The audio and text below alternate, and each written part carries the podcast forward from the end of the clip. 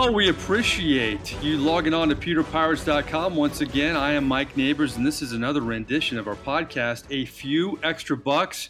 More than a few extra takes on your Tampa Bay Buccaneers, where Buccaneer fans, you made it through the grind and you finally made it almost to real time action, preseason action, as the Bucs head to South Florida and kick things off against the Miami Dolphins on Thursday night. We're going to preview that game, have our three and out segment and talk to Ryan Griffin, who should see a lot of action in that game, along with Noah Spence, of course, as well. He's uh, really made a lot of changes to himself physically, and he feels a lot better in this training camp.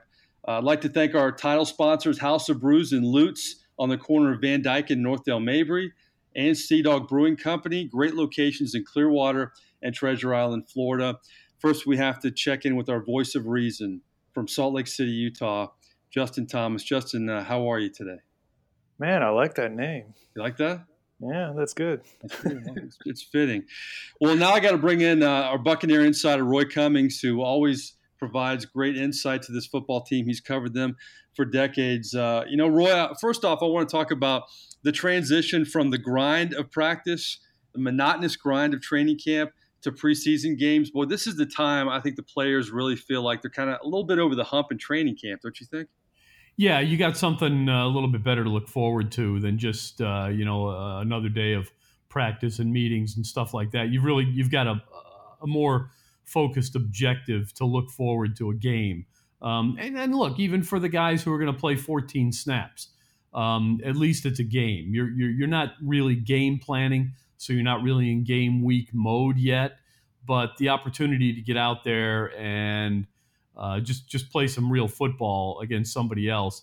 Uh, that that kicks your energy level up a notch. Uh, everybody gets a little more excited about things, and you know it's your first opportunity to test, really test everything that you've been doing through training camp. So um, you're not going to get deep into the playbook, but uh, at the end of the day, you get a chance to go out there and uh, you know show what you got and uh, see see if you've gotten a little bit better. And and for the team, that's that's important. You know, we were talking to Rondé Barber after the workout last Saturday. He, of course, does preseason games and is a, is a, Buccaneer legend. And we were asking him about the indoor facility. And Roy, you know, that indoor facility is so nice. It's something no Buccaneer player has enjoyed in the history of this franchise. And I've noticed that Dirk Koetter's kind of letting the guys out a little bit early in practice if feels like they, they, they've gotten their work done. Like today, he had they had red zone drills and they let out of practice about a half hour early.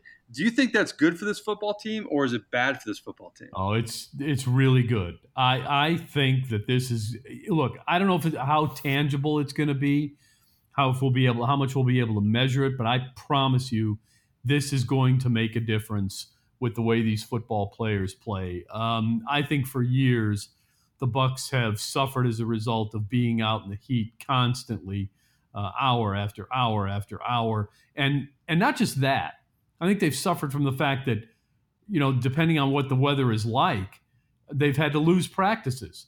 I mean, you go back to the Jon Gruden days when they used to have to leave Disney World and maybe go into the milk house and run around a little bit at Disney World at the Wide World of Sports, you know, and run some plays there, or literally go to the ballroom of a hotel 10 miles away and, and, and work out there. I or mean, the parking garage next to the old One Buc. Remember? Yes. Yeah, yeah, for that when it rained or something. That was yeah, crazy. And in the last few years, it's been you know go over to the trop when you know the weather, and you're just not getting good work there.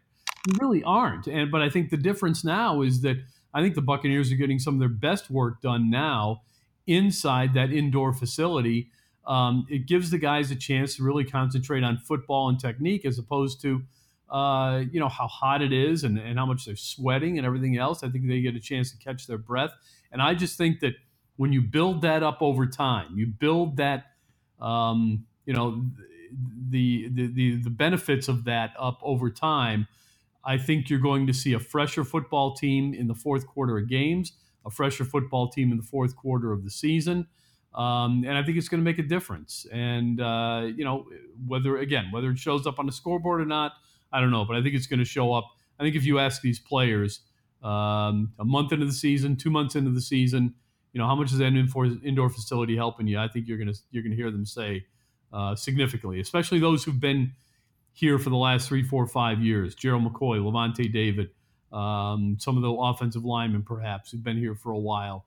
Um, you can ask you ask them you know, how, how much of a difference does this make for you? They're going to say it's significant. You know, it's interesting because I think on the surface, you think an indoor facility, you're letting out practice uh, earlier, no more two a days.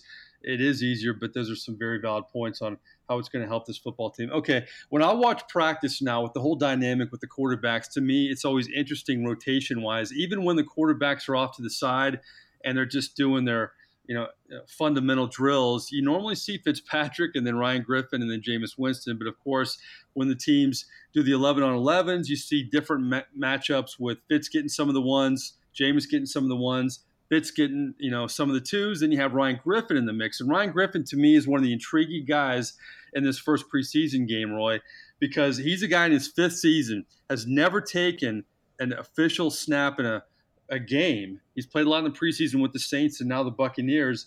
But I had a chance to catch up with him after practice today, and I asked him this is one of the questions I asked him about the rotation for the quarterbacks, how he's getting a little more than Jameis normally would because of the suspension. And of course, Fitzpatrick being the starter. The overall rotation of the quarterbacks, how has that been this preseason?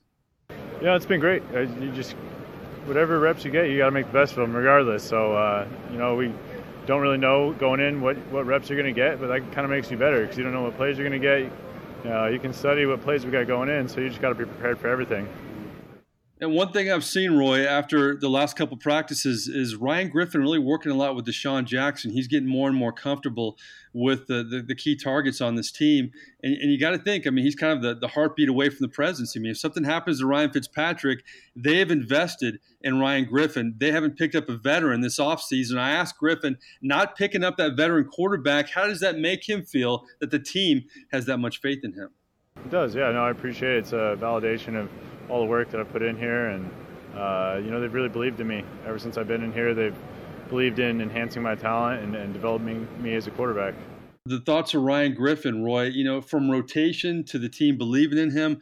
Uh, you know, I think a lot of people thought Ryan Griffin may push Ryan Fitzpatrick to be that starter in the opening week. I think Dirk Koetter kind of squashed a lot of that talk. But what do you think of Ryan Griffin? I'm anxious to see him in this game, and it's going to be an interesting preseason for him. Yeah, I, will tell you what. I was one of those who thought that uh, Ryan Griffin was going to at least be given an opportunity to challenge for that starter's job. I'm a little, you know, I'm not so sure it's the best idea in the world to just hand a job to anybody, know, even if it's a, you know, a veteran like Ryan Fitzpatrick. Um, but you know that's the way the Bucs have gone with it, so we'll see how it works out. I, I, but you're right. I mean, at the end of the day, Ryan Griffin is a heartbeat away from being the starter, and uh, he may even be, you know, just a real bad series or two away from being the starter. I mean, if you go you know one or if you go in the through the first game and and the best Ryan Fitzpatrick can do is you know 12 of 35 for uh, 118 yards and uh, three picks you got to think about making a change. You've got to have you know one or two uh, uh, at least of these first three games. And um, you know so I still think there's a possibility Ryan Griffin you know sees some playing time. But you know I'm anxious to see how he plays in the preseason because you're right. This is his opportunity, and uh, he's going to get a, a lot of snaps here in the preseason, and uh, they're important snaps for him because, again, uh, as you said, he hasn't played in the regular season, so he's got to get his uh, his time in. He's got to prove what he's capable of, and you know, look, this is another guy that the Bucs, as you said, have invested a lot of time, not just not well, not just money, but they've invested a lot of time in developing Ryan Griffin. I think the reason they didn't feel that they needed to go out and get a veteran quarterback was because who's going to be more veteran in the Bucs system than Ryan Griffin? Probably nobody. So uh, that's important, and I think that's how they look at it. He is a veteran in their eyes, in their system, and that's what's going to be important should he have to play. Is he knows the system. It's really just a matter of you know can he get comfortable uh, under fire and get that done. Yeah, Ryan Griffin, uh, a big thing to watch on the offense. Uh, we'll get into the defense in a second, but uh, one of the things I really want to see, uh, you know, all the rookies, how do they handle their first game? You know, have Alex Cappa, who's all over the offensive line this preseason, and then you have Ronald Jones, who to me could really be that splash guy in the preseason. Roy, I mean, he's the guy, the type of back the Bucs haven't had in years. I can't wait to see what he does in this first preseason game. Yeah, I'm anxious too. Um, you know, I, I think one of the, the real stars so far at training camp has been Peyton Barber, and I think he's all but solidified um, maybe a larger role than was expected of him going into camp uh, as as the team's premier running back. But that can all that can all change. You know, it doesn't take much for that to change. Uh, you know, one good game by uh, Ronald Jones, one breakout run could uh, could change all that. So, um, yeah, I'm anxious to see how Ronald Jones looks. Always anxious to see how the rookies look because, you know, you see more of the young players against young players. This is our first real test uh, chance to see guys like MJ Stewart and uh, and those guys, Carlton Davis, Ronald Jones, go through. You know, Alex Cappa, really going against, in essence, peers because by the time they get into the game, more players like them are going to be in the game too. So I'm anxious to see how they do. Should they get some snaps with the first team? Just as anxious to see how they do if they get out there even with second teamers, because if they can handle that, well, then it tells you that hey, maybe they can handle a, a bump up to first team duty, and uh, you know you, you see what they do in that uh, situation. So yeah, very interested to see how the rookies play. Always interested in seeing how they play in these preseason games. Really, it's the best reason to watch preseason games. No doubt about it. You know, if you log on to pewterpirates.com, we have a rookie diary with MJ Stewart. I've been really impressed with how smart he is. Dirk Koetter has said how smart he is. And in the latest edition, we talked to him about, you know, what he's learned from Brent Grimes. And he's, Brent Grimes has really helped him with his positioning and, and playing, you know, the little things in playing the position and making that jump from the college ranks to the pros. And he also talked about Carlton Davis, how they push each other. You know, both those guys drafted in the second round, they're going to be linked forever, not only with the Bucs, but what they do in their careers in the NFL. And he also said that, uh, you know, he had to sing in front of the veterans. And I forgot the songs, but he didn't choose a good song. They booed him off the stage, but he quickly rebounded with a better song. So he rebounded. Let's see how he rebounds on the field. But when you talk about defense, Roy Cummings, a guy who's real intriguing is Noah Spence. I mean, the defensive line has been such a headline for this football team this offseason, you know, getting Jason Pierre Paul, getting Vinny Curry, getting Beau Allen but you tend to forget about Noah Spence. Noah Spence is a guy who was a second round pick, was injured last year, but now he's healthy and he's put on close to 30 pounds. I had a chance to get him after practice this week and first talk about how those veteran defensive linemen have helped him this year. What was the offseason like for you? I mean, you see the team pick up Jason Pierre Paul, Beau Allen, Vinny Curry. I mean, I know what makes the D line better. Has it made you better? It actually has. Like, I'm learning a lot from these older guys. And like I was saying, it was a blessing to have these guys come in and be able to teach and, like, you know, I mean, tutor us and stuff like that. And I never, like, had anybody, like, older than me that, that could, like, I mean, tell me, like, what, what not to do and what to do and like what I was messing up on and what I need to clean up. There's a lot of stuff in my in my rushes in my game that I, I, I was like like thought was my best stuff that was like really kind of bad. So it was good to um, it's, it's, good to be able to have those type of dudes to come around and talk to you about things. You know, a lot of us are trying to take off the pounds, but the mission for Noah Spence this offseason was to put on a lot of pounds, and he did that. He put on close to 30 pounds, as I mentioned. I talked to him about the method to the madness of adding all of that weight. You put on some weight. I know you've talked about that at length this training mm-hmm. camp, but what was the key to putting on, uh, what was it, close to 30 pounds? I think like 28 to 30. Yeah, round that off. Yeah, yeah, yeah. Um, I think the key was pretty much just having to eat all the time. Like I, I, I heard somebody tell me like that I um, they added up all my calories throughout the day. And it's like 9,000. Wow. so like I'm just constantly eating, drinking shakes. Is there a go-to food that you you that helps you? Or? Um, I think like pastas and like hamburger helpers, stuff like that. Oh, hamburger like, helper, huh? Yeah, it's a lot. It's a lot of like carbs and calories and stuff like that. So I mean that's that's helped me a lot too. Roy, I'm staying away from the hamburger helper. I was a big hamburger helper fan, but now Noah Spence has me scared of that. Uh, I, I, didn't know hamburger helper was still around, but uh, you know, hey, I guess good for the Bucs that it is. Hey, he's been trying to do this now since his rookie year. Um, he tried the same thing back when he was a rookie, and it just wasn't working for him. And you know, obviously they figured something out in terms of diet. Uh, but like you said, yeah, there's a method to the madness there because most of us are trying to keep weight off. But you know, he needs to get a little bit more bulk um, in order to be an every down player. That's number one. And uh, number two, you know, even needs that extra weight just to kind of, you know, have, have a little more to throw at these defense these offensive linemen that he takes on. He's got great burst and speed. My only concern is that, uh, you know, that's real. That's always been Noah Spence's, you know, best weapon is his burst and his speed. Uh, very quick off the line, not a big, tall guy. You know, only about six foot, six foot one. Um, not your typical rush end. You know, he's not six foot five, six foot six, 298 pounds. He's uh, he's more linebacker size, and um, so he's got to go go about getting off that line a little bit differently. Always used his speed, as, and and as long as that's not compromised, you know, this weight gain hopefully was is going to help him because what it's going to do is it's just going to make him a little bit harder to handle for these uh, uh, these offensive linemen. I mean, they, they they have a tendency to throw these guys guys like him around pretty well. Um, but uh, if he's if he's down, uh, if he's got another 28, 30 pounds on him, it's gonna be a little bit harder to move him. So that's gonna be good for the Bucs. You know, the interesting thing he told me after practice, Noah Spence, was he has put on weight, but a lot of it's in his legs, so he feels quicker and he does feel more powerful. So to your point, that's going to help him a great deal. How do you how do you see him in terms of uh, being in the rotation with this defensive line? Uh, that's a that's a good problem for this Bucs team they didn't have a year ago. Yeah, well, when you've added so as many run stuffers as they have, and Mitch Unrein, Beau Allen, uh, Vita Vea. Uh, you still got still have um, uh, Tui Kolasu from last year that you picked up in the draft um, Tui Kovalatu. almost said it right the first time.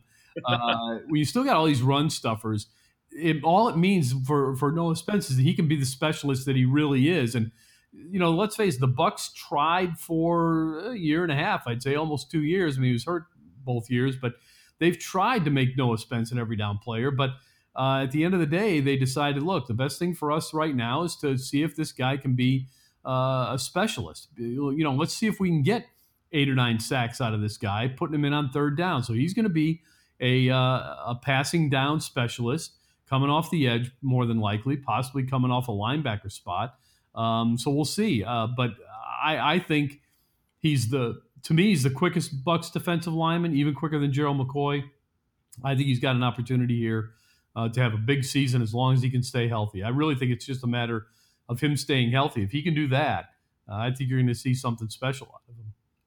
Right, we, have talked offense, we just talked defense. Let's look at special teams, and I think that's going to be something exciting because you know the depth chart's always up and down. You know, you never know who's going to play in that first preseason game, but when it comes to kicker, you know the first string kicker is going to play in that preseason game. And that's Chandler Catanzaro, and you know what, what, do you think of him? The, the Bucs really have been snake bit for so many years, really since Matt Bryant. They haven't had a good kicker.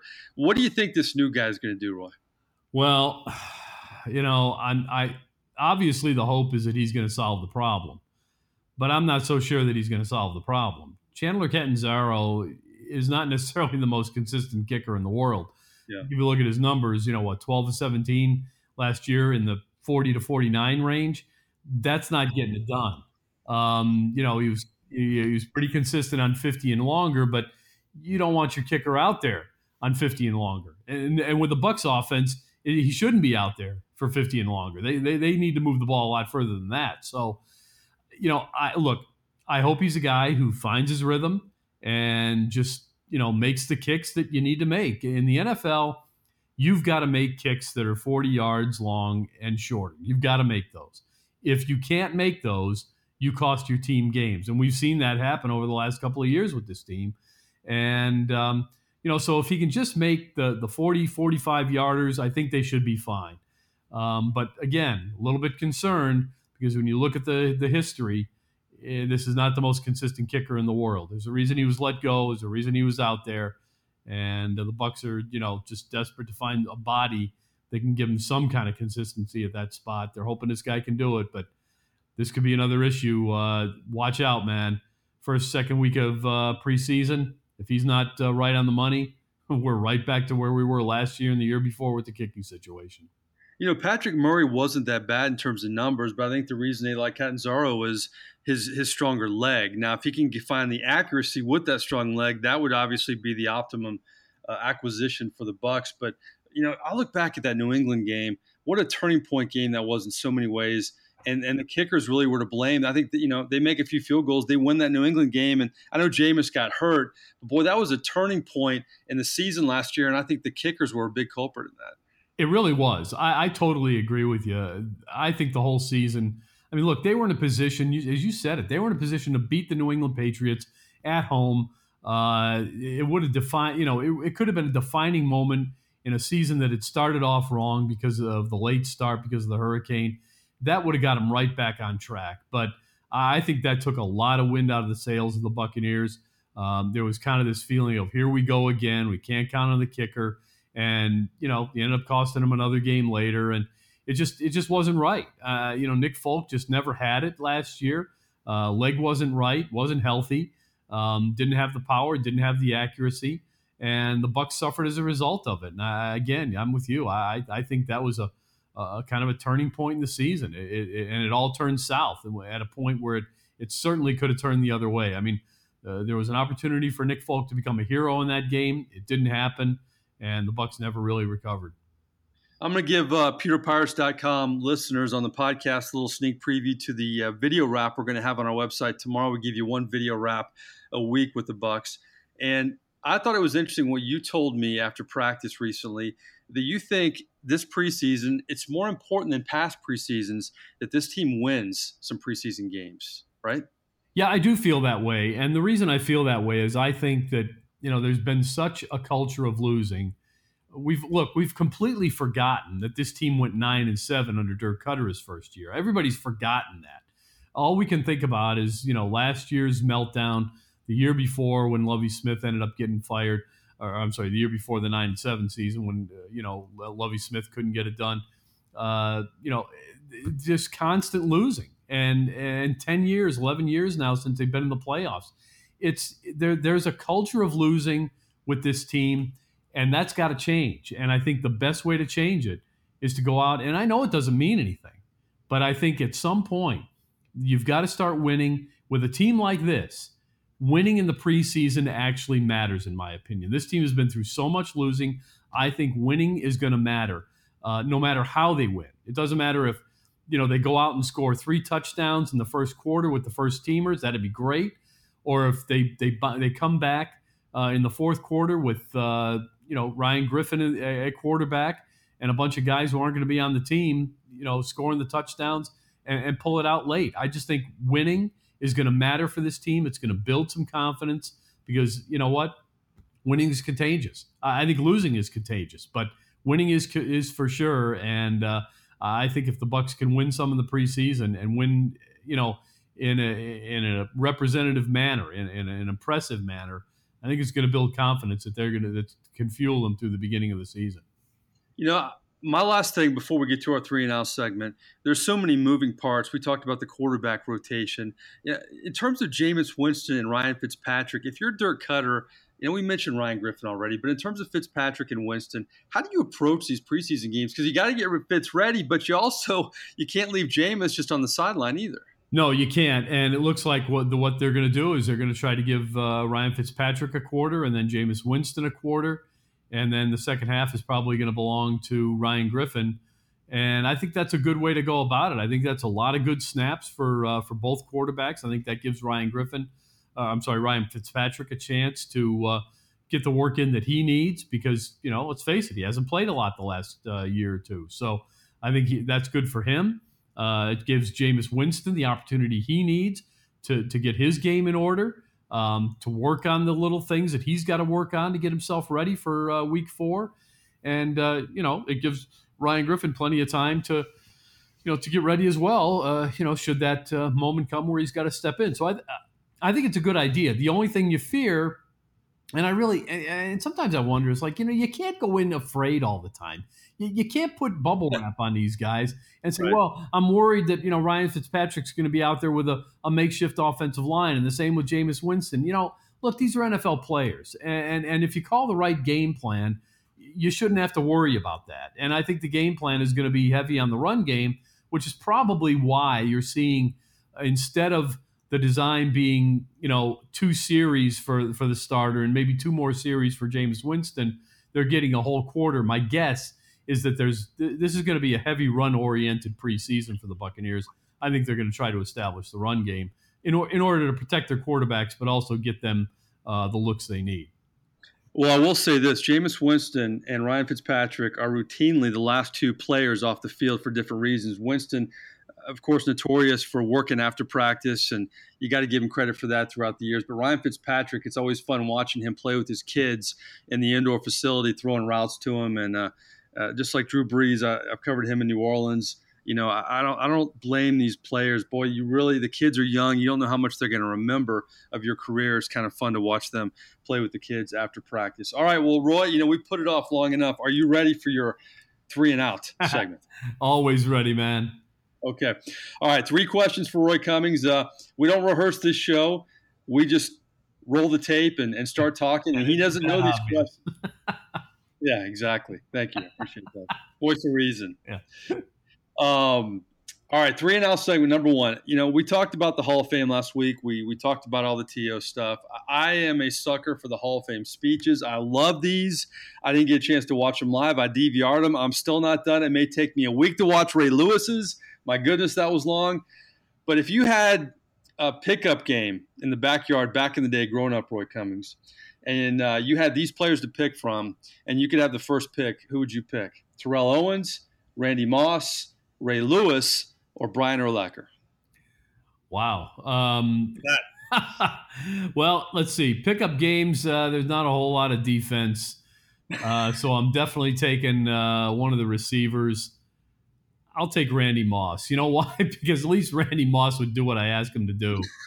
I'm thinking Terrell Owens would. He'd go out there and do whatever he wants to do. Not a good teammate, especially in the backyard. I'm thinking. So uh, I'll take Randy Moss.